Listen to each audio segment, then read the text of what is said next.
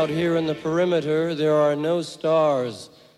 Out here, we is stoned, immaculate. Hello and welcome. This is the C86 show.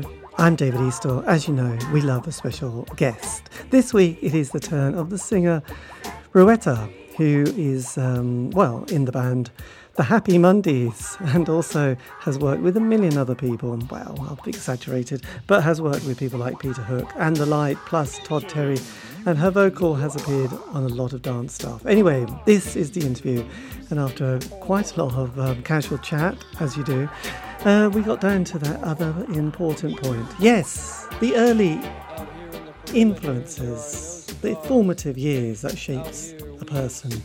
And uh, yeah, after making my comments about life, which you don't need to hear, Rowetta replied, This is it. Over to you. Well, early with music, it would have been because we didn't have um, like a gramophone record player or a proper record player. But my dad, who was from Nigeria, he, he left when probably when I was about two. But there was this thing left, um, a little record player that played just seven inches. And so he had a collection of seven inches, which I discovered when at whatever age I would have been, probably about seven.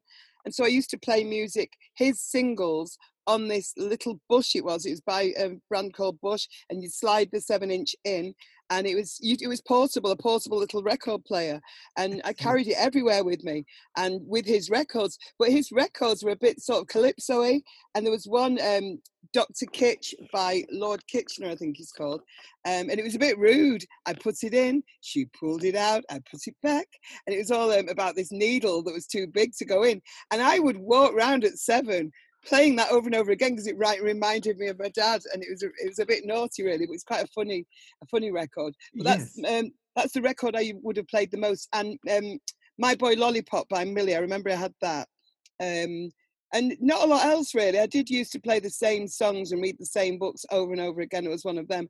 And then probably I don't know what age I would have started watching Top of the Pops. I didn't have a big interest in music. My mum didn't have this great record collection, and then I, it was punk that got me. And that wasn't wouldn't have been until I was about thirteen. The Sex Pistols, I would have thought seventy six.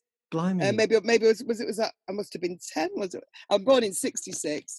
I can't remember what year, but I remember I was by the time I was about twelve, I would go to punk discos and um, wow. Rochdale College, and yeah, and a lot of my friends went into it. A lot of my friends were rockers actually at Bury Grammar, but yeah, I just it was when I saw the Sex Pistols on television, and Tony Wilson said they're the greatest band in the world, and I just really related to them. And then um, probably a couple of years later, a band called Crass, which nobody was into um, that I knew, apart from just one punk lad who looked a little bit like Sid Vicious. And so I really liked Crass and Stations of the Crass, and I used to play Mother all the time. I really related to the lyrics. And God, that's yeah, amazing.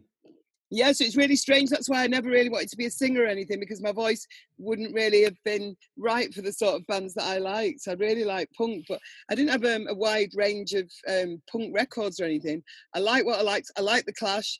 Um, I liked the Sex Pistols. I liked Crass um, a lot, but I didn't. Um, I, I, wasn't obsessed with anybody in particular. I just really fancied Sid Vicious. Um, I really loved Mother.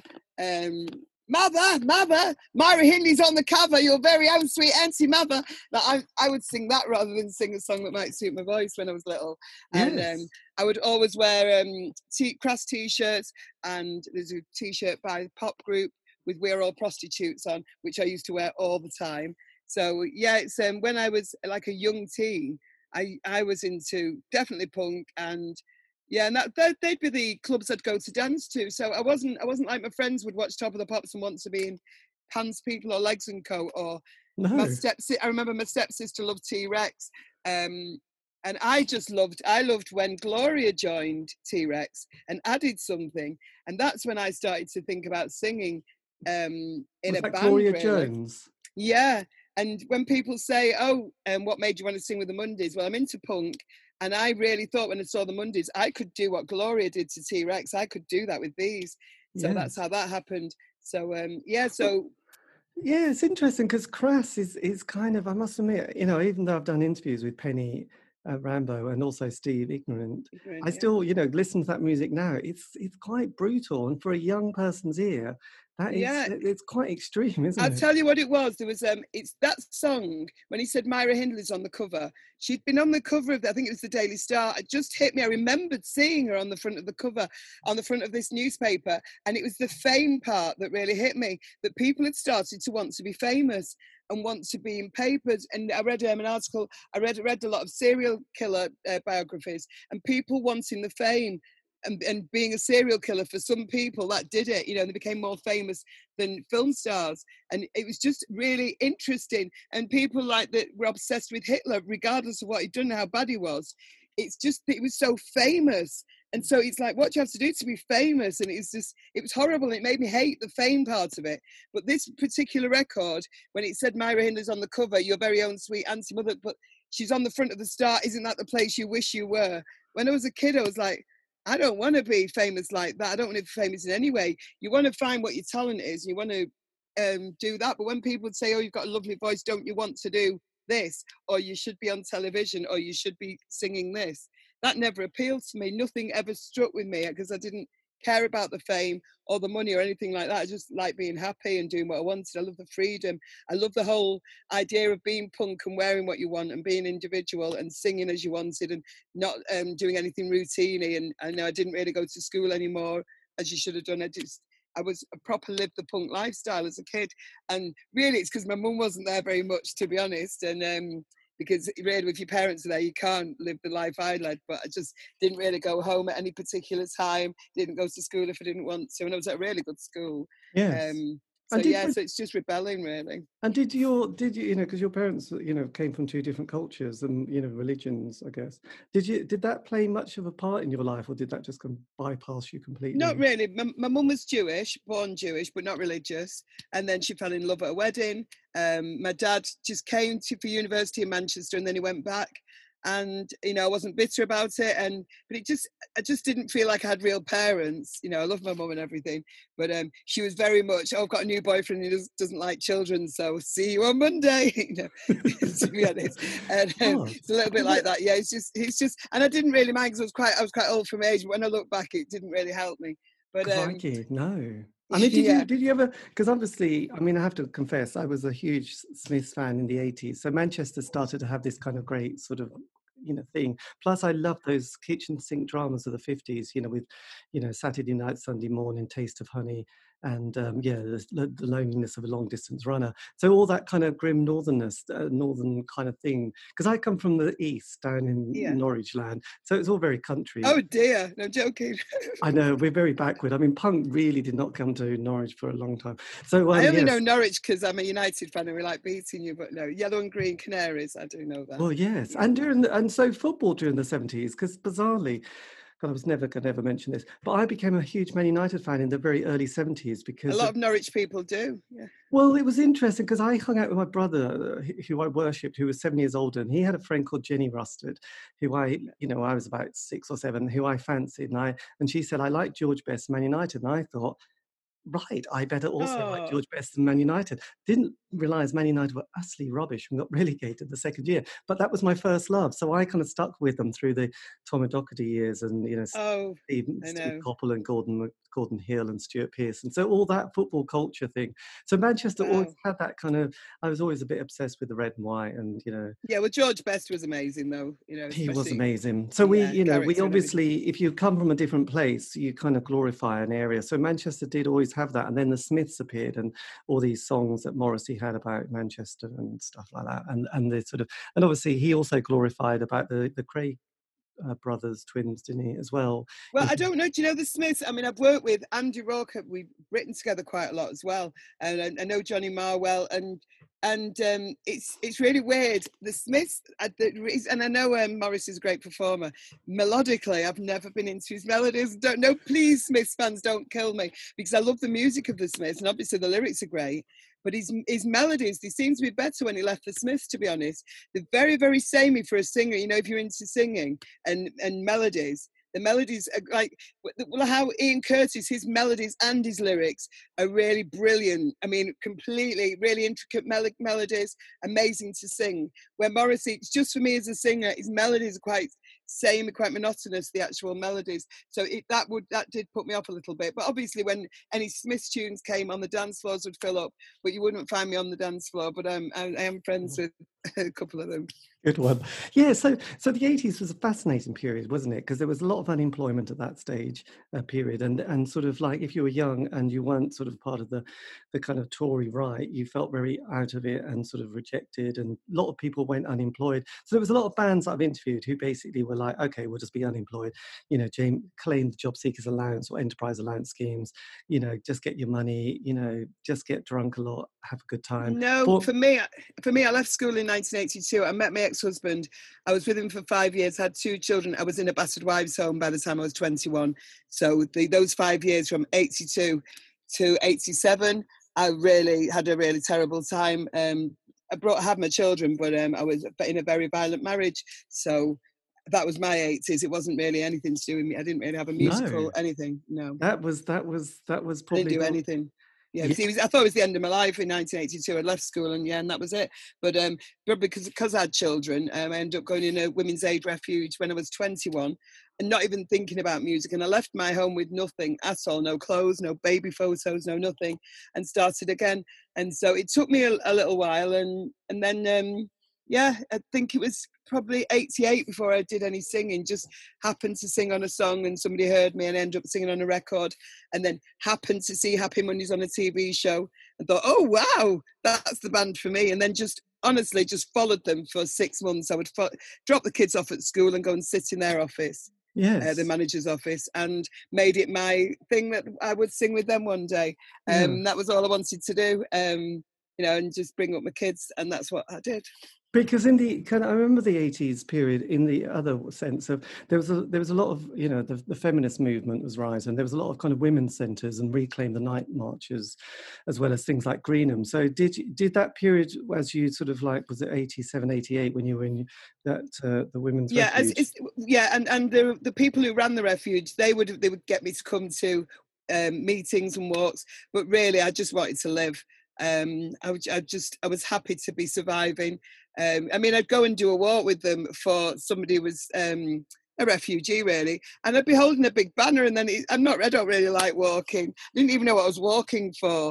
Um, I, I, think these are the ways of doing it. You know, some people like um, protesting and going standing in you know in crowds and doing it that way i don't um so i quite often wear a lot of t-shirts with a big statement on um i'm very good on social media now but back then i honestly i'd only just got out of um, a really bad life i had to just survive and as well with me i'm i was totally looking behind my back, making sure my husband didn't find me, to be honest, and yeah. trying to make it as well. So um, I yeah, all that. I'm sure I was just looking. I mean, I didn't speak for five years properly, so I didn't watch TV a lot. I didn't read a lot of papers. I just got on with life and read books and just tried to work on myself and work on, um, yeah, making a career for myself, making a life for myself, a new life, and you know, and finding somewhere that I could feel safe in. Because when you come out of a refuge, you have to leave where you live and start again and that's what i did i mean i live i do live in manchester but i did leave the particular place that i left the area i left i left completely Christ, that is horrendous, isn't it? And it is awful when you've got children as well, and making sure they're all right, and that you know, inviting this particular friends around, but making sure that the friends don't go home and say where I live and stuff. It's hard. Yes, Jesus Christ, that's horrendous. Actually, God, that's horrendous. And how did you, how did your mother cope? You know, having to see her daughter kind of in that situation. Well, my mum, she was really good, really, because um, she drove and I didn't, and she would literally wherever I moved, she would move around the corner. Uh, she would visit me every day in the women's aid refuge, bring me everything I needed, do my washing, the kids' washing and stuff um, she became really, really important to me because I couldn't tell anybody where I was. She was yes. there for me, and she lives around the corner from me now. She's always, whenever I've moved over the last few, in the last, well, since I left my ex-husband, she's moved with me because I'm, I, I was rehoused and he found me, so I had to move again, and my mum moved round the corner again with me. So yes. um, yeah, I'm very lucky and babysat for me all the time because I did like to go out a lot, especially when I joined the Mondays. I went out a lot. So um, yeah, my mum used to babysit because I wouldn't leave the kids with anybody else. So yeah, because uh, so did you start? Did you say you started singing for the Mondays kind of in the late 80s? It was 1990, March 1990, but I'd already sung a little bit. I'd sung when I was at school, I sang. I only stopped singing when I was with my ex husband at 16. I'd won a few talent competitions.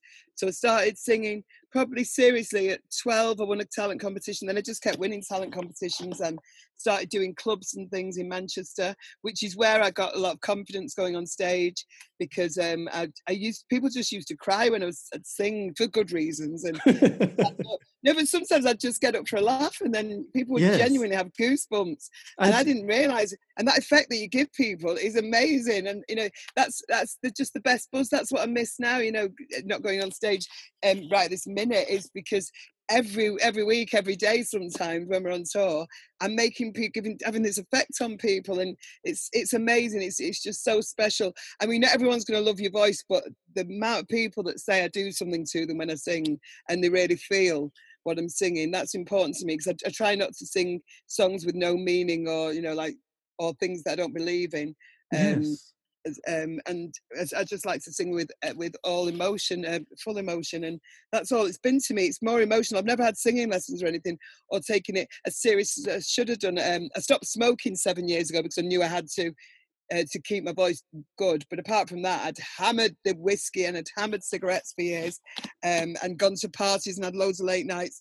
But then I just thought, you know what, um, my voice is a gift and I have to look after it. So I'd just given up smoking and tried to sleep a bit more than I used to. Yes, well, it's interesting because a few artists I've uh, spoke to who were singers suddenly had those moments where they thought, well, the one even said that he, you know, I think his uncle who'd been in the band said, look, you, you know, when you write songs in the future, you're going to have to put breaks in them so you can rest your voice because otherwise yeah. you, you're not going to have a voice in five years time and that's your it's life. just oh it's just when we were doing because like the happy mondays luckily we're still going and when you get a long tour um, I don't go to bed early when I'm out with Bez. A lot of the band now they've settled down and they go to bed early. I still like to stay up and party, but as long as people, when people are still smoking everywhere now, they don't the same way, and you're up all night. I was realizing my voice is just tired all the time, and I'm a chain smoker when I smoke, and I love it. So if I can find a way to stop smoking, I will. And I just had neuroacupuncture and stops like that uh, seven years ago. And because as I've just really, really just thought, if there's a way to do it, I will, because I don't want to stop. I love smoking, but um, I hate the idea of being addicted to anything. And there was only cigarettes left, so. Yeah, I'm not. I'm not an addict, so I, I can drink whiskey, but I just don't stay up all night drinking it anymore. That's good. Because I remember the first time I come across the Mondays because I was a, a, big John Peel fan and he he had a John uh, a Monday session and there was 24 yeah. hour party people that I heard and thought God that's good. And then I got the album Bummed because it was yeah. kind of everyone said this was the album of the year and it was all very exciting. But then you know and it was like a lot of bands you thought oh yeah that's great. They'll never you know we won't probably see them after that first or second album. And then suddenly they hit the goal they, they hit the sort of jackpot don't they with that the you know the the uh, they the, got me? They got me? See you, you no, brought, no, you brought... do you know? Do you know? Everything came together. Paul Oakenfold and Steve Osborne, and um, doing this particular tune that everybody liked. It was the only cover they'd done up to then. Step on. But when you have a hit, as you know, um, things can go from one minute. I, when I wanted to join them, more of a cult band, more of a punk yes. type band, and then all of a sudden when I joined, I probably I probably would have preferred them with Bummed um, when I, having heard them for the first time myself because I'm more of a punk. But it's completely more commercial having somebody like me. And as as same with T Rex, it was the same. When you heard Gloria's voice, it makes all of a sudden girls start singing along more, you know, and girls start finding the band more attractive and you're in you're in different kinds of magazines. We started to be in smash hits when i joined. We start to do tours in different kinds of venues when you have the and doing television shows that are more poppy that the mondays might not have been invited to do. So you can just have a couple of hit here. I think um, in america it was more kinky afro and we're doing Rock in Rio with people like Prince and George Michael and Guns and Roses, and because of the off the back of having these you know, a couple of big hits and Pills and Thrills and Bellyaches doing so well. So, um, you know, it's great. It's, but as I always used to say to people, make sure you listen to the other stuff as well. You know, and I've toured with the Mondays doing the, the album Bummed and um, where I've added my bits but not overdone it. And I love singing on the Bummed album when yes. we recreated it on tour. So it's fantastic. But um, yeah, it's it's not everybody's cup of tea though, and a lot of everybody listens to lyrics. A lot of people need that instant hit of um, you know melodies and catchiness, um, which that Pills and Thrills gives to a lot of people. Um, yes, it does. So yeah, it so it's, it's, it's, all good because it's either been this fantastic band that not everybody's heard or wants to, and you're a cult band, which I love them like that. But I love the fact now that we're still going 30 years later because these songs, it did. You do have to hit somewhere where everyone goes, oh, everyone's talking about you, and you know, and when they're not like a pretty boy band So it can go either way. You know what I mean? It's like, but I think that's why a lot of lads like them because they'd look at the Mondays and go, they're just like us, you know, and they swear like us and they make mistakes all the time. And um, there was a couple of addicts in there, you know, and I love the fact that everybody's overcome their addictions in within the band, whatever it was. I said mine was smoking more than anything, but yeah, it would. Um, I don't know. It's like I just when we're together now, it's a very much more sober band and it's brilliant. Yes, it's, well, uh, you have you have to be in your fifties. I think I don't think you can keep going. Me and Bez still do because we're not addicted, and um, I think like Bez used to be addicted to weed and managed to give that up. So um, so it was like I remember him saying as well, "I'll give up smoking weed if you give up smoking cigarettes." And now we've both done it, and we're much more healthier for it. And you know, and um, he certainly his, his mind's a lot clearer, definitely. Yes. So just on a on a sort of a bit that's uh, that's slightly because you, you, just going back slightly on the because you said you you sort of had to sort of um, go in the refuge and and yeah. sort of hide and move around a lot. So how how did you then sort of become one of the most kind of um, uh, yes on stage and, and sort of recognizable people probably in Manchester, if not in it, the pop world? It's re- it was really really difficult at first. I wouldn't be on any photographs.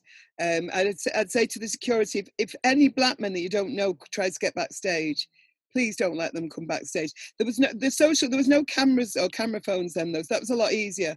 So you didn't have any pictures taken in the dressing room or backstage. Promotion of an, of an event wasn't as you know you couldn't see instantly where the Mondays were playing tomorrow, you know. And right. so um, and also my ex-husband was in prison quite a lot for various things. But it, the fear all the time was terrible. It was a big risk for me, and my kids were at school, so I would I didn't want to do. I certainly wouldn't do anything that that was um, any big interviews in newspapers or anything. And I still, I'm still a bit funny about where exactly I live and things like that, and having pictures of my street. It's a lot harder now because of all the camera phones and social media. But I'm still, even all these years later, thirty something years later, and my kids are grown now. I'm still, I still like to make sure of my privacy because it's there in the back of you, even though I'm not in fear anymore. But um, yeah, it's when the kids left school I became a lot braver and started to have pictures taken and realized as well that if I kept saying, no, I don't want to be on this picture and I don't want you to mention my name, you, you, know, it's people, I will just die unknown basically, you know, and I won't get to do the other things I want to do. I don't just want to sing with the Mondays, I write as well. I like working with other people. And the fact, I, and I thought, I'm not going to let this marriage that I had years ago stop me doing what I want to do. I'm not a massively ambitious person, but I, I, have been sampled a lot and not not um, had the recognition, and yes. nobody's acknowledged who it is, and it really annoys me. And I never pushed about that because I was in hiding in a way. And then as I've got older, and I'm now. I tell everyone where I'm playing tomorrow night because I don't live in that fear anymore, and you know, and the world has changed. And it was all a long time ago. I left my ex-husband um, in, when I was 21, so in 1987. So in 2020, I can't be worrying about that, and I'm sure he's not bothered anyway where I am. Um, yes. Um, my kids are in the 30s, so I can't live like that, and I don't live like that. But um, yeah, it's just I want now. I want I just want everyone to know my voice and put connect my voice to to my name. Remember who I am because I'm not a backing singer from any band. Um, I don't do backing singing.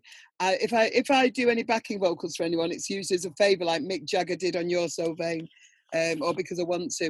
Um, it's it's the truth. Luther Vandross did backing vocals, but he's not a backing vocalist. Yes. And they have a really they have a really bad habit, um, the media of saying about black singers they are backing vocalists, and they don't say it about Fergie from uh, Fergie from the Black Eyed Peas or the girl from Scissor Sisters. They, call people by the names to Lisa from N-Dubz. So it's been my mission over the last few years. If anybody interviews me and says, I'm backing singer, so just say blacking singer because you're really making yourself sound bad because I do not stand at the back. It's like calling Bez a backing dancer. There's no need to call people a backing anything anyway. I've got a really good voice and that's it, I'm a singer. Yes, well, ab- absolutely. Yeah. So look, as we truck through the '90s, you know, obviously everything's going terribly well. I mean, I mean, bizarrely, you had that for, well, the first album, you know, bum, but that was still kind of quite a cultish band. I remember it wasn't big, but obviously you hit the sort of jackpot with with Pills, and then you have the sort of interest in the follow-up album, which is Yes Please, which is quite well documented. Now, there's a song on that album which I still think is absolutely brilliant, which is kind of uh, Sunshine and Love. Can you remember oh. recording that song? Yes, I do because well, the whole album really. Um, everybody hears about these stories about Barbados and it all going wrong with Tina Weymouth and Chris Frantz, who I love by the way from Talking Heads. They're just amazing people and amazing musicians. Um, but when they went to, to Barbados, they didn't get any vocals done, so I never went over. It was all a big mess, and it's very uh, it's, it's, mentioned a lot that uh, they were selling furniture for drugs and all things like this in Eddie Grant's studio. So when when the band came back with no vocals, really, just a big mess, um, I was I was I was listening to the guide vocals. There was nothing there to be really done anything with. So Sean came out of rehab, and just me and him were in um, this big studios in Lingfield in Surrey. No other no other band members allowed to come, and we just concentrated with Tina and Chris and got our heads down. And I would do guide vocals to most of the songs from Sean's lyrics, and it would be done that way. And then Sunshine and Love, um, as soon as I saw the um, just the lyrics, I started singing along to the music and um, said, "Oh, it'd be lovely like this." And then Tina and Chris, who quite often wanted me to take the lead on songs, and I'd say, "No, it's Happy Mondays," you know. But um, on that one, it, it as Sean said as well, you know, it would only work with me singing lead on that one. Um, yes, um, on the choruses. It's, it's and it just really, song, really works. It? Yeah, but um, it is a special song, but uh, but because of the way um the band, the way the, the way it all gone with that album, it just nothing felt that special. I mean, I love Stinking Thinking on the album. It's only looking back now that I really love the tunes as much, you know, as much because of everything that went around. It was it was the end of Happy Mondays and Factory and everything. So it was. I think it was was it the last single out on Factory Records, um, right. um, which is, isn't something that you want to I be. Know yeah but it and it just didn't do as well as it should have done because um, there was a really terrible interview that the lads did um, with the NME that and they were labeled all sorts. So there was just a big turn against the band and the NME famously wrote yes please no thanks um, um, where we'd always had great reviews up till then. So yes. that was that was all around then. And live it never worked. Um, it just i think sean just his timing on the verses it just never worked on the tour but the whole tour was a mess that tour. Yes. so um so I think it was a sh- I think it was a shame because the video was nice and everything, and we did, I think it was taken from Brixton Academy. Um, I watched it actually yesterday. Somebody um, posted it up. Um, yes. Um, and so, did you yeah. and, and and can you because I did see the band bizarrely once supporting New Order, but you probably weren't in it. That was at the no, that NEC. was before me. That, and then yeah. um yes, supporting yeah, New Order. And then there was Glastonbury as well on a, on one of those kind of evenings. Yeah. Did you can you remember much about the Glastonbury one in the nineties? Well, because 1990 and 2000 i remember the later years more because i've done glastonbury three times now.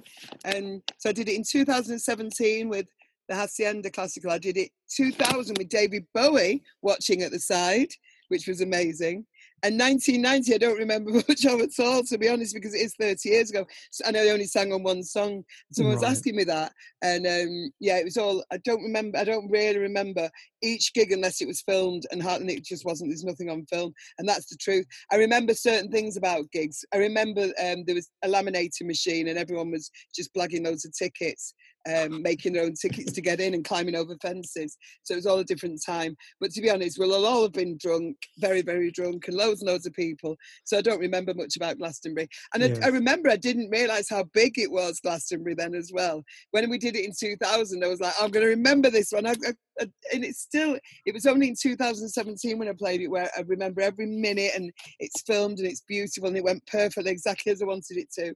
And then we were about to play it this year and it's just been cancelled. And for the 50th anniversary, so I'm heartbroken really because this year, you know, I'd, I'd even ordered my dress and everything, so everything's on hold now. And now Michael Eavis is saying it might not even go ahead next year; it might be the year after. So we don't know, do we?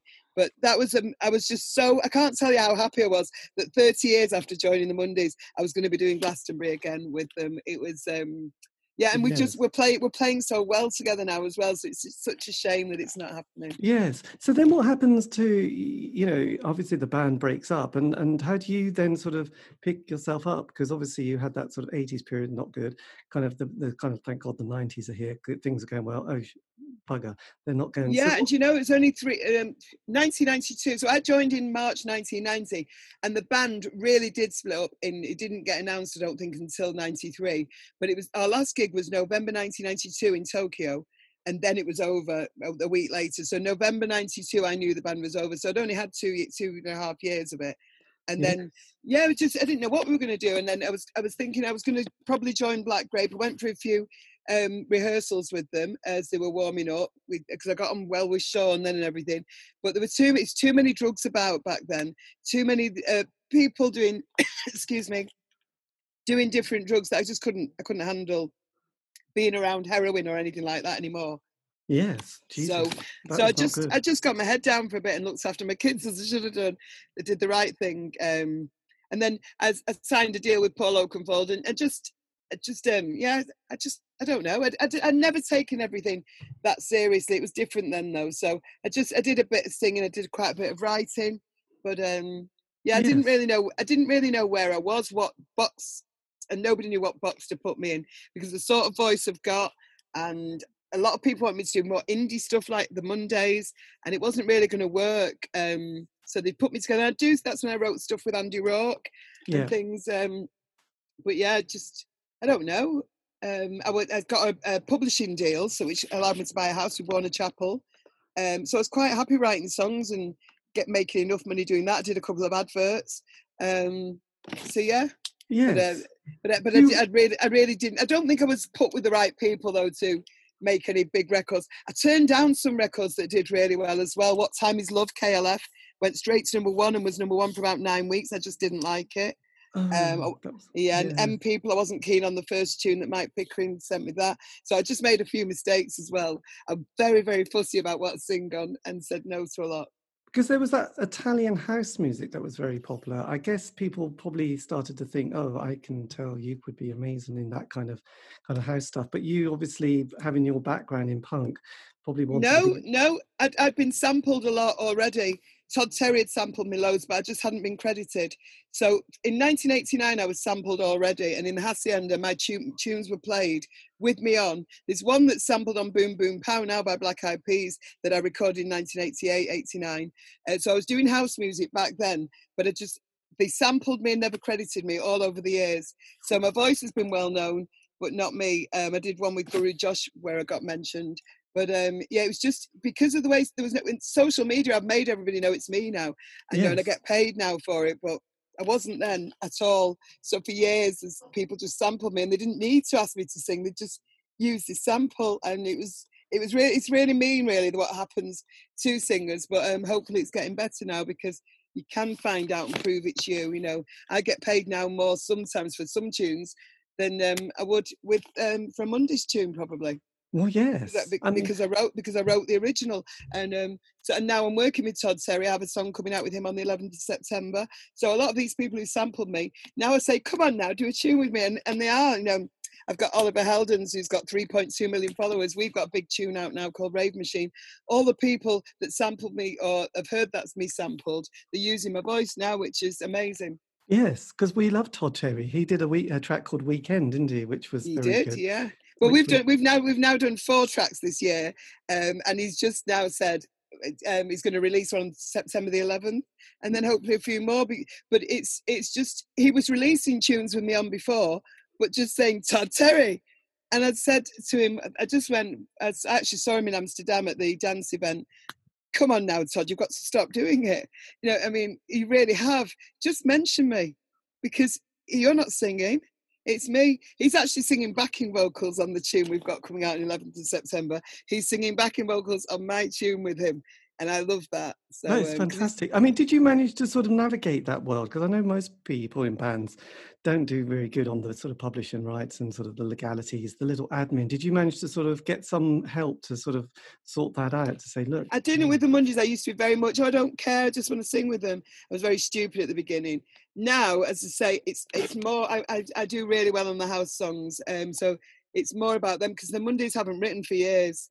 So, you know, we've written one song in the last, I don't know, 15 years, uh, if that it might even be more. And on that one, I've got my pu- equal publishing. So anything we'd write in the future, I'd probably get equal publishing. But we, just, um, they've not written anything new for years, the Mondays. But um, luckily, my, my life isn't the Mondays. You know, the Mondays I love. They're my band. them- I tour with them. Um, I love the fact that we're still going, but I have a great career outside of the Mondays, thank goodness. So um, yeah, but with that, with that though, it's like 50-50 with these producers now and making sure that I'm featured, my name's featured. It's very, very important. But on Step On, when I sang on Step On initially, it says guest vocals Rowetta. So it says Happy Mondays guest vocals Rowetta. I insisted on that and I sang at the same time on a Simply Red tune and it says additional vocals Rowetta. I made sure my name was on back right back then.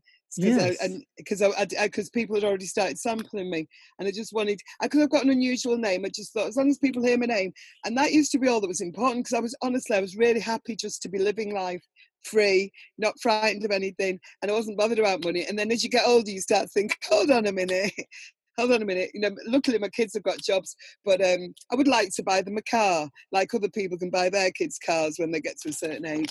And how come I can't? So you do start to think, do you know what? Maybe I should start to be a bit more concerned about the money. And why should I let other people get the money and me not? You know? Yes, well, absolutely. This is true. Yeah. I mean, it's just not the most important thing to me. That's all. No, but then sometimes it's nice to pay the bills. It's tricky. Exactly, because you know you see people and they die penniless and almost unknown if you don't watch it. I don't want to be like that. It really upsets me when people who should be, you know, I just don't like to hear that people, somebody just died recently and, and they were raising money for the funeral and it just really upsets me. And I, I remember I rang Alan McGee, I was Alan McGee's our manager, the band, band's manager. I went, don't, even if I'm skint, don't let anybody hear that I need money for, you know, because it just really, really upsets me because I do believe in just, you know, live your life and enjoy it. And if somebody needs something, you give it them if you can. Um, I don't want to just ha- die with a load of savings for no reason or a big house I don't need. Um, yes. I'd rather do do something, um, enjoy it, and make sure that everybody around me is all right. But um, yeah, but there's a limit, you know. To um, I don't want people to think poor, you know, poor her when I, no. when I pass away. Yeah. But have you also become something of a role model from you know from your background and life and what you've been through and what you've achieved? Yeah, definitely. And I do I do as much as I can. In Manchester, I, I really do. Um, I'm very very lucky. The Pankhurst Centre, Emmeline Pankhurst uh, founded the Suffragettes. Um, so I'm um, see I'm I'm um, I'm uh, what you call it? I'm um I'm on the panel of the the Pankhurst Centre. I can't think what the word is. Hey, I, I said committee, but that's no, and, yeah, no, no, like I'm an honorary. I can't think what the word is. Kind of. um I'm ambassador. I'm ambassador. I'm an, I'm oh, an ambassador to the Pankhurst Centre. But I'm not. I'm like an ambassador when we go for our meetings. I'm probably the only one who's not. Um, who really loves men and admits it, you know, in meetings and and we should have we should have the odd man come in and stuff which isn't i'm just very very much um, that and i don't like quite often they say and we've been treated like this because we're women and quite often it isn't because we're women. It's not always because we're women. It is sometimes but if you always say it's because we're women and that we can't get anywhere i say well you can. I'm jewish i'm black i'm a woman i'm a battered wife i'm a this and i'm doing all right because I haven't sat there saying, I can't, I can't, I can't, and poor me. Of course, it's obvious I've not had it as easy as quite a lot of people, but I don't sit and dwell on it. You know, you just get on with it and try and help others. I, I just try and do something about it rather than moan about it so much. Do you know what I mean? Yeah. Try and change it rather than, um, and then go look at me, I'm a success. And then you do, I get people all the time saying what an inspiration and what a role model I am. Um, but quite often it's because I don't sit and moan. I just say, "Look at me now," rather than look at me then.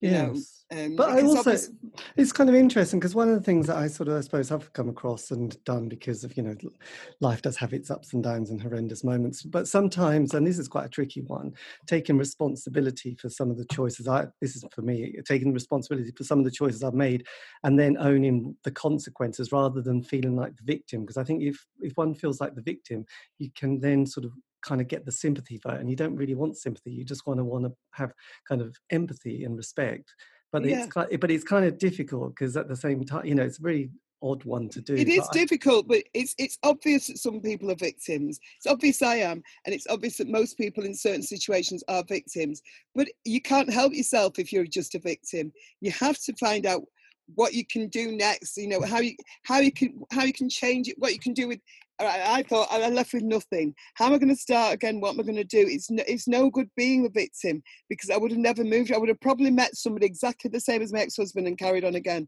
And I've decided to just try and move on as if that's not happened. Not be bitter, not look back, not blame anybody else. There's no point. Not walk around with hatred for anybody.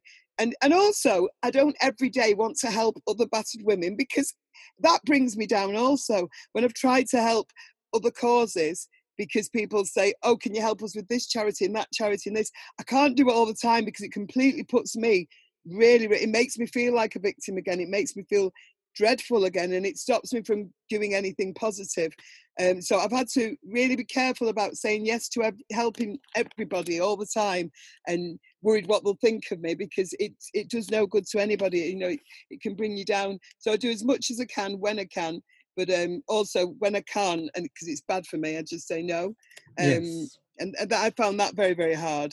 But and that is admitting to myself that I am a bit of a victim, you know, and I am a survivor, and you can do that, but I only want to do it occasionally, and then just move on. But I think sometimes you can, you know, it's kind of as if I've noticed patterns that until I take responsibility, that pattern keeps getting repeated until Oh, I think actually I made the choice to be friends with that person, which is sometimes a bit tricky. And you think, actually, that is true. I did. And then that's happened. And if I'm not careful, I'm just going to do it again and again Yeah. until, until I go, okay, I'll take responsibility because actually I made a choice for that. Okay, I didn't Yeah. want that next thing to happen, but I had to sort of, and then Oh, I you have to always take responsibility because I would say I'm a, I am a strong woman. I'm not that strong really because nobody's that strong. I'm strong. I do take responsibility because people say, "Why do? Why would you stay for five years?" And that is, I hate that. People shouldn't say that. I would never say that to another woman or man. no, God, that's Um, but that's what people say things like that because they say you should have done that. You had all these opportunities. Nobody knows what the world was like then either. The No. police took me. The police took me to a women's aid refuge. But also there's the fear of what that would be. Is and had children to take them into a women's aid refuge. That could have messed my children up. You know, it's it's a really big decision to make. But at the end of the day, you do have to think. Rowetta, you need to stop saying I love him, uh, you know, because that's my fault. Um, but it's just really hard. I was only a kid, so yeah, I don't God. I don't do I don't do the blame thing that much, but um, certainly now, if um, a lot of a lot of um, a lot of things that happen, not a lot goes wrong if you take if you take responsibility for it and surround yourself with the right people. Um, I've I've been guilty of um, uh, going round with people um, that I think I need.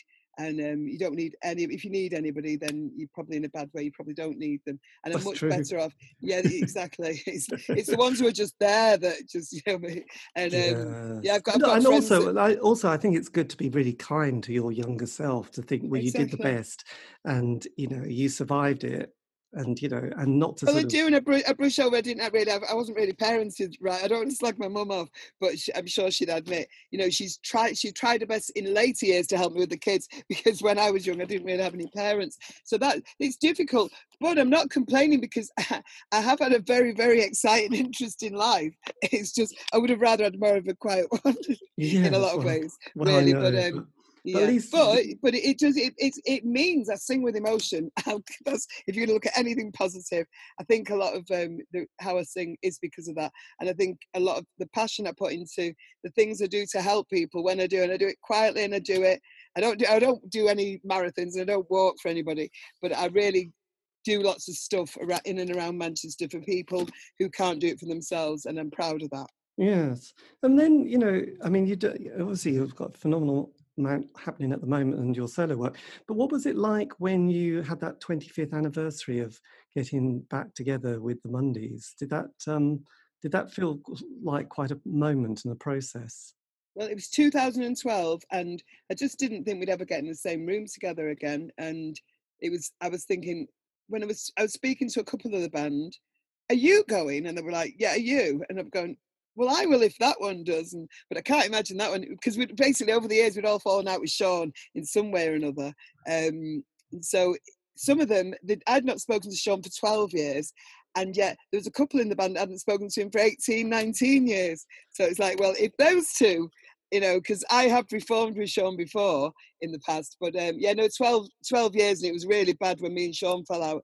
So you just don't think you'll get over it. But I'm so glad we did. We had this meeting at the a big hotel in Manchester, and um, yeah, I waited. I waited in the car. I was the last one because I made sure everybody had gone in the room, and um, it's just we've never looked back. We, we did it for one tour because the Stone Roses had such a successful comeback, Um, we were offered one tour of arenas, and I thought that would be it, but it was so brilliant. And then, and Shaun literally comes on stage. He turns up two minutes before the gig, comes on stage, and by the time I come off stage, he's gone. So you can't argue. It's brilliant. And I thought, wow, there are no arguments because you don't see him off stage. And actually, we we have like I do see him about now sometimes for interviews and stuff. We do TV shows, and we get on fine now. It's great. Yes. But um, yeah, I think in the past we just spent far too long together, everybody, and everybody's on different drugs, highs, egos, all sorts. So it just it was just too much. But now it's fantastic. Only one original member has left, the keyboard player, and he left after the first tour. So um, since 2012, so that's eight years we've, we've been back together. We've just done a 30 date tour, and we loved it, and we're still all getting along. And that's um, Because I can remember, really. I remember with bands getting together, there was a documentary that they love all this, and some of it goes well, and some of it doesn't. But I remember that was the bass, no, the drummer for the the Police, and he he everyone was having a great time apart from him and Sting, you know, two of the three members, and he said we. I know really there's only three of them as well. I know, but they were Seven really us. not, and they were thinking, you know, this is not good. So they had band therapy, you know, they sat down and explained what what it was like for each other, and it kind of, and he didn't realize that all the comments he made really went straight to Sting. You know, he really got upset, but he didn't say anything, and he said, "Oh God, I didn't realize all those comments were going straight at you." And you know, he was, and I suppose they just took that moment to think, "Oh, I'm really yeah, but in our band, and it, the worst thing is the bro- there's two brothers, the Ryders, and they know exactly what they're saying to each other, and it is awful. And it continues. It's still not so good now that part, but because we don't spend time together off stage, it stays on stage or not mentioned. But it's always going to be there. But when those, that's the only bit when those comments start swinging across the stage, and Shaun's got a microphone, Paul Ryder hasn't.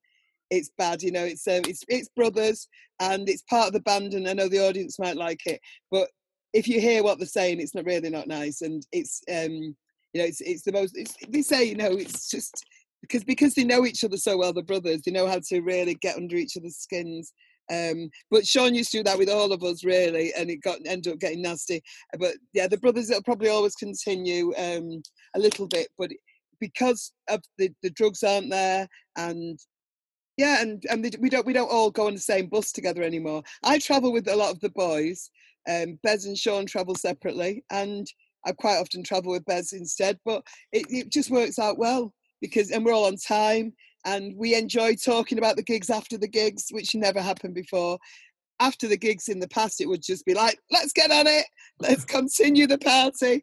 And then you don't know what time we're in next, which city we're in next, whether it was an American tour, we could do seven weeks, haven't got a clue where we are, what we're doing next. Now it's completely different. We look forward to going to wherever we're going to next. Yes. Sometimes, sometimes not Norwich because it's, it's there's no sign to Norwich until you get really near. We have done Norwich. I, I like. We always play Norwich actually on tour. It's a great crowd. It's the UE, yeah, the UEA, isn't it? Yeah, I mean, do exactly. you? Um, I mean, because a lot of the people, I mean, touring is often quite hard for a lot of bands, and I know from a lot of British bands, they when they do America, it often finishes finishes them off. How do you? How do you? And how have you coped with doing American tours?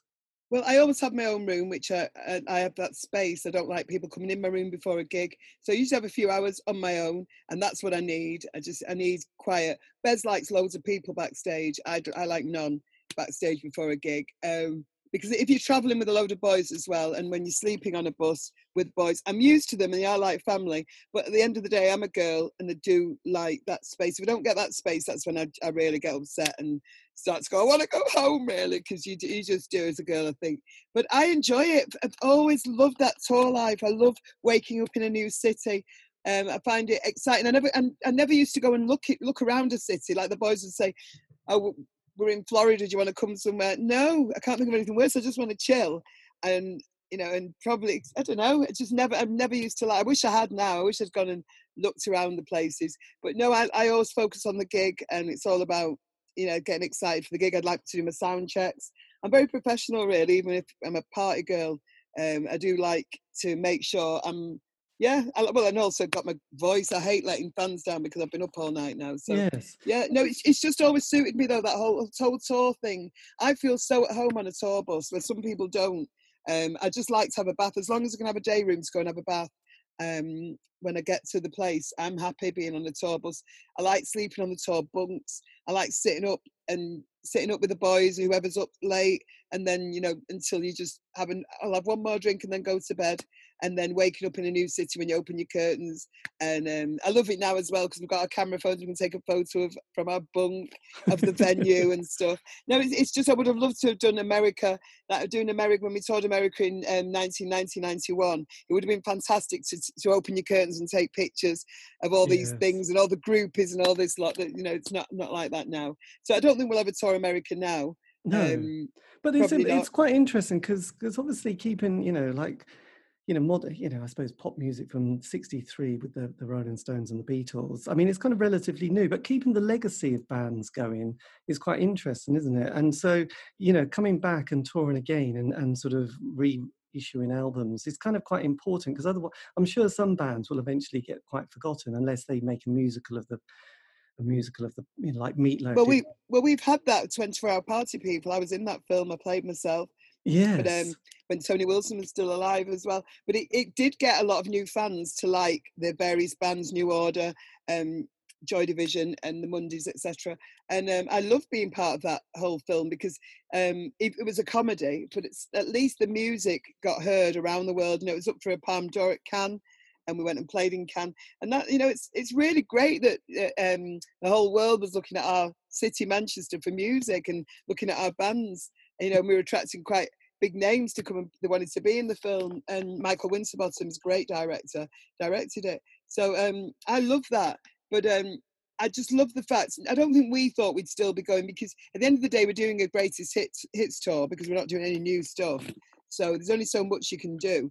But we did do the Bummed album with me on, which, as I said, which was different and then we did Pills and Thrills. So we can keep doing like 30th, 25th anniversaries and stuff, but there is going to be a limit, and I think it's probably going to be coming to an end soon for a few years. Shaun likes to take a couple of years off from each. Uh, he goes and does his Black Grape then, but right. this whole pandemic has um, turned it all. So I think this year we would have been doing Glastonbury, Isle of Wight, probably a little tour, just probably four arenas or something, and then a few other festivals, and that would have probably been it for a couple of years. Uh, but now um, fingers crossed it's all back next year. Um, yes, um, but we because, we just don't know. Because I, I did an interview with the um, Woody Woodmansey, who was with David Bowie, and when he and Tony Visconti get a band together called Holy Holy to do the work of David Bowie, he just and I, I said, how, how long does it take to rehearse? And he said, "Oh, we only meet, meet the day before, you know, because yeah. we know the music so well." How do how quickly do the Mondays get together and rehearse to get up to speed? Well, me and, well, Shaun doesn't really come at all. He just um, has has a sing along at home. So if any arrangements are changed, he really he reads from an auto cue now. I think most people know anyway. So he just sings what's on the auto cue uh, when it comes in. I like to go to rehearsals for usually two days when we've got a new tour coming up, or if there are any arrangements, new arrangements, I get sent them way before so they can rehearse. And really the, the, drummer Gary he likes to rehearse the most. So he comes from Canada uh, the bass player comes from LA so it's usually we get a week's rehearsal sometimes it's only four days. But yeah Gary would like as long as possible. And then um, yeah but usually it's, it's true we, we know all the stuff now. So unless there's any massive arrangements it's just what they try to do it's usually done at home though. Do like change the introductions um, add some bits, um, do some mashups with other songs, maybe a Rolling Stones song put in somewhere. You know, I'll sing odd lines from a Bowie song, and it's we do stuff like that. And but you can do a lot of that at home. I mean, I rehearse at home thoroughly for weeks beforehand with the backing tracks. I make sure I've got the backing tracks the musical director. So it's all very professional. But yeah, we don't need to be in, in um, a rehearsal room for, we used to be in like for seven weeks to do a three week tour. It's stupid. um, but a lot of songs would get written that way. And now nothing gets written. But um, yeah. yeah. Does, does I think, it, I think, sorry, go on. No, I was just sorry. I was just going. Does it feel a bit like a blessing to have this kind of ability to to almost not put right what happened after yes please but just so that the story didn't end there where it's all a bit like oh yeah that rather than going actually we've processed some of that and now it oh, feels oh, definitely like... but it only needed that first tour to do that the in 2012 because we did the biggest arenas in the country, Wembley and um, Manchester Evening News Arena. We did just did the biggest arenas. Um, so if we did maybe six or seven shows, that's all we needed to do to put that to bed with the original lineup and then it was great. But we've gone on and done so much more. We never toured Australia, the original lineup, until February of last year. and it was amazing. The fans that waited, we've cancelled three tours um, for whatever reason. The last tour that was cancelled was over money, I think, and it was cancelled. We all had our visas, we were all ready to go. I was packed, and so we, we ten days before the, the tour got cancelled, and then because I do the Happy Mondays Facebook page, I'm getting all these abusive. Uh, messages from people who think it's the band that have cancelled the tour with days to go. You know, where people have booked hotels and travel. I would never do that as a fan. I would never ever cancel something with days to go because I know a lot of the time you can't get your money back for the travel or the hotels because you I would never do that. It's always promoters or managers that do that. And it's got nothing to do with us. Mm. Um, so we were all so couldn't wait to go. So this time um, we said we'll do this we'll do this australia new zealand tour but it can't get cancelled. Even if the money goes down or tickets didn't sell we're doing it. And it sold out almost everywhere and it was fantastic. And it was it was just the most beautiful thing. And myself and bez were doing after parties as well. And so we'd be coming off stage at four me and bez and then going to get a flight at six. And it was just i think we did um we did something like 12 shows in 14 days. It was like it was mad. But um it was the best best thing it was brilliant for oh, wow. us at the after 30 years and then to say thank you to the australian and new zealand fans and everybody came out every, i was like it was just brilliant. It was like the 90s because everywhere was sold out, and you've got all these fans with the t-shirts on from back in the day, and a lot of them they look great. A lot of them are from the UK that you know they've gone and gone over there to live, and they just never thought they could bring the kids to see us as well. You've got kids in the audience, so um, I love that. I really love that tour. On the just on briefly on just on touring because I know a lot of people, especially in the UK, touring in Europe is really important, and the German you know market. Well, not God, that sounds really cynical, but the German audience is is kind of really important, and they're really loyal. How did you find going through Europe and going around Europe? Well, I loved it, and just the whole of Europe. It's it's just I love a different audience every night and the different fans, and I love I really get a buzz off fans, and um, so I loved traveling Europe what what I was upset about uh, this time around, we've had a lot of European dates cancelled. We had a European tour cancelled again because of change of management and stuff. I would have liked to have done it again with with this line, you know, with our, our new band, our, same band, the original lineup rather. Um, but yeah, we know we had a European tour cancelled, and I never know why again. So we've only done places. We've done Ibiza, we've done Mallorca, we've done Portugal, we've just done the odd festival, and it's a shame I think because I just I love I go to see other bands in Europe. I've sung with Peter Hook in um, in Spain and uh, various places. Um, so it's it's just a shame because I would love to have gone with the Mondays as we did Australia. I mean, this time yet you never know, but the way the world is now, I can't see. I, I just can't see us touring again at the moment, unfortunately. But um, you just can't see a, a rammed gig anymore. I can't. I can't vision, you know, like a packed out crowd. We're playing Amsterdam on the 9th of January. That was the first gig that got cancelled was um, our gig in March, the 14th of March. We were supposed to play at the Paradiso in Amsterdam. I was so looking forward to it because I played there with the band in 1990. So to play the Paradiso, quite a well-known um, venue in Amsterdam, where we have so many great fans as well, would have been amazing. And it was the first to be cancelled. So now it will be our first one back, I think, on the 9th of January and I pray it will be. I can't see them all happening, but it yeah. could, you know. But it's like it's sold out. What will they do? Tell half of them they can't come. You know, it's it's, it's frightening. It's frightening. That, it is Well, I don't know how. You know, they're not going to find a virus by then, are they? So the virus. We're going to find a virus. Not going to find a vaccine. vaccine. they'll probably yeah. find a few more viruses. Yeah, but it's yeah, it's just it's just it's a scary world because the idea that we're not going to work as we did before again. I mean, I'm so happy that I'm not in a young band now because you just don't know if you'll ever get to do what we got to do. Um. It might all be outdoor, even outdoor ones are talking about them not happening. But you know, we must let music carry on. We must have gigs again. We yeah. must. I think otherwise, I mean, without culture, where are we? So, look, what would if, if you could? I mean, it's always a tricky one, but if you could say some, said something to your kind of like 16, 18 year old self who was starting out on that enjoyable journey of life, I just wondered if you could have just whispered one thing. So, oh, look, by the way, I'll just give you some hot, top, top advice for some old person.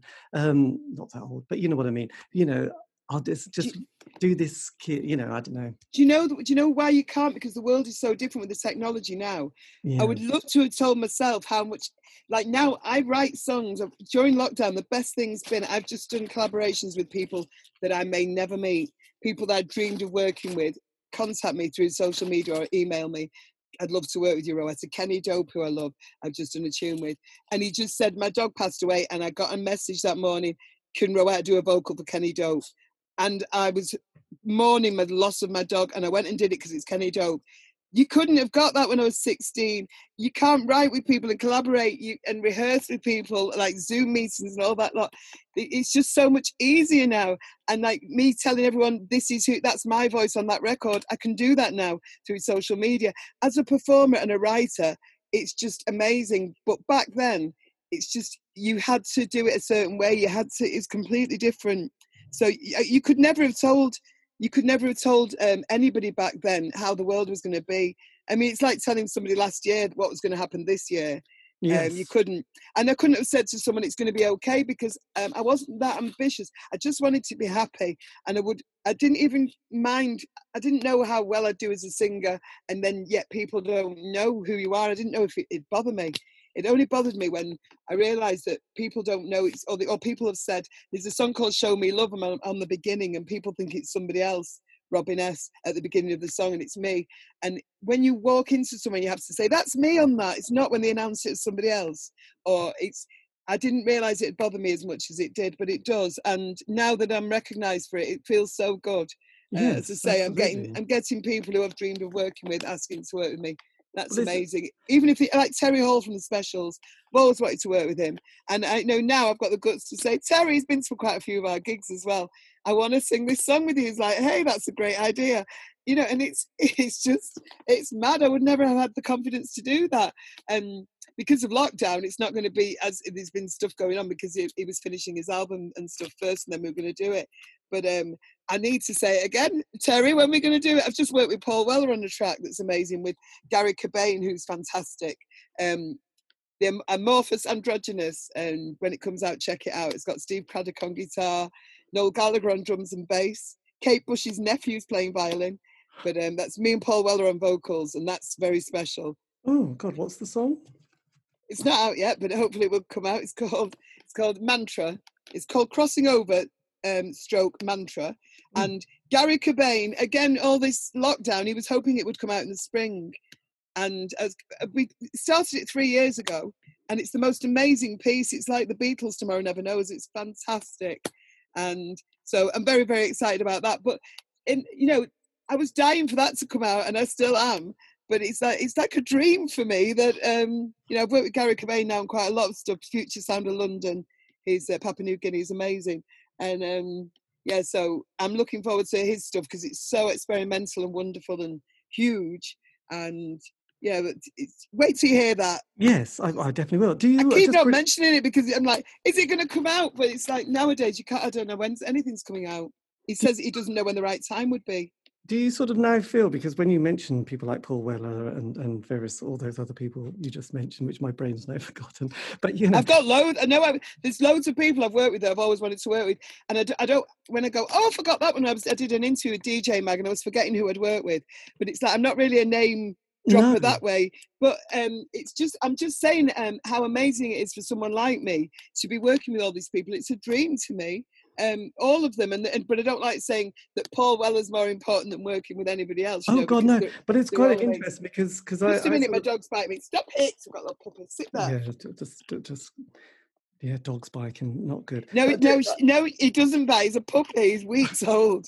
He's just He's just starting to nip. Sorry. oh, on. how sweet. No, but I was just thinking it was quite interesting that that you know I still sometimes look at those artists that you mentioned just in terms of thinking, God, that's really funny now that that now they're part of the establishment. I mean, they probably yeah. have now for a while, but it's kind of interesting that move from just like being the young angry kids on top of the pops in the 70s and 80s to now being the sort of not the elder statesman, but you know, well, they are really everybody. Everybody in even bands like Oasis that have been going for years, they look up to Paul Weller. You know, it's like it's it is a bit weird because even bands that young bands now they look they'd look up to like Noel Gallagher to work with, and yet Noel Gallagher would work, look up to Paul. Well, it, it is a bit weird. It just means we're really old. Really. but good that you've you've got your voice, which is like the most important thing. And it's what... amazing. And I get like all these new young young little kids, and they want to work with Ian Brown and your Paul Wellers and stuff. And then you go, Rowetta, is there any chance you'd sing on our song? And it's like, it's lovely that you asked. I can't sing on everybody's song. I'm not. I don't. I'm, well, I always say to them, send send me your song. You never know. If I love the song, I might sing on it. I won't do backing vocals, but I might write myself a little section. And um, yeah, you never know. It might be a big hit like Step On because that's what the dream is for some of these bands. But um, it's not a magic one. Get get somebody to sing on it and it will be a hit. The world's not like that. But you've got a better chance with me on than not. That's what I say. This is true. Well, look, you've got to big yourself up anyway, haven't you? Yes, and have good lungs. Have good luck. Don't yeah. smoke. That's the main thing. No, I, no, I don't. There you go. God, I sound like my mum. Um, yes, and that's the end of the interview. Thank you for listening, and a huge thank you to Rowetta for giving me the time for that interview. Um, hugely appreciative. Anyway, this has been David Eastaugh, the C86 Show. If you want to contact me, you can on Facebook, Twitter, Instagram. Just do at C86 Show. Also, these have all been archived, and you can find those on the world that is iTunes, Spotify, and Podbean, just do C86 show. It's all there and much, much more. Anyway, I'm going to say goodbye. Have a great week, stay safe, and uh, tune in for more thrills, spills, belly aches. Mm, but that was just a bit corny.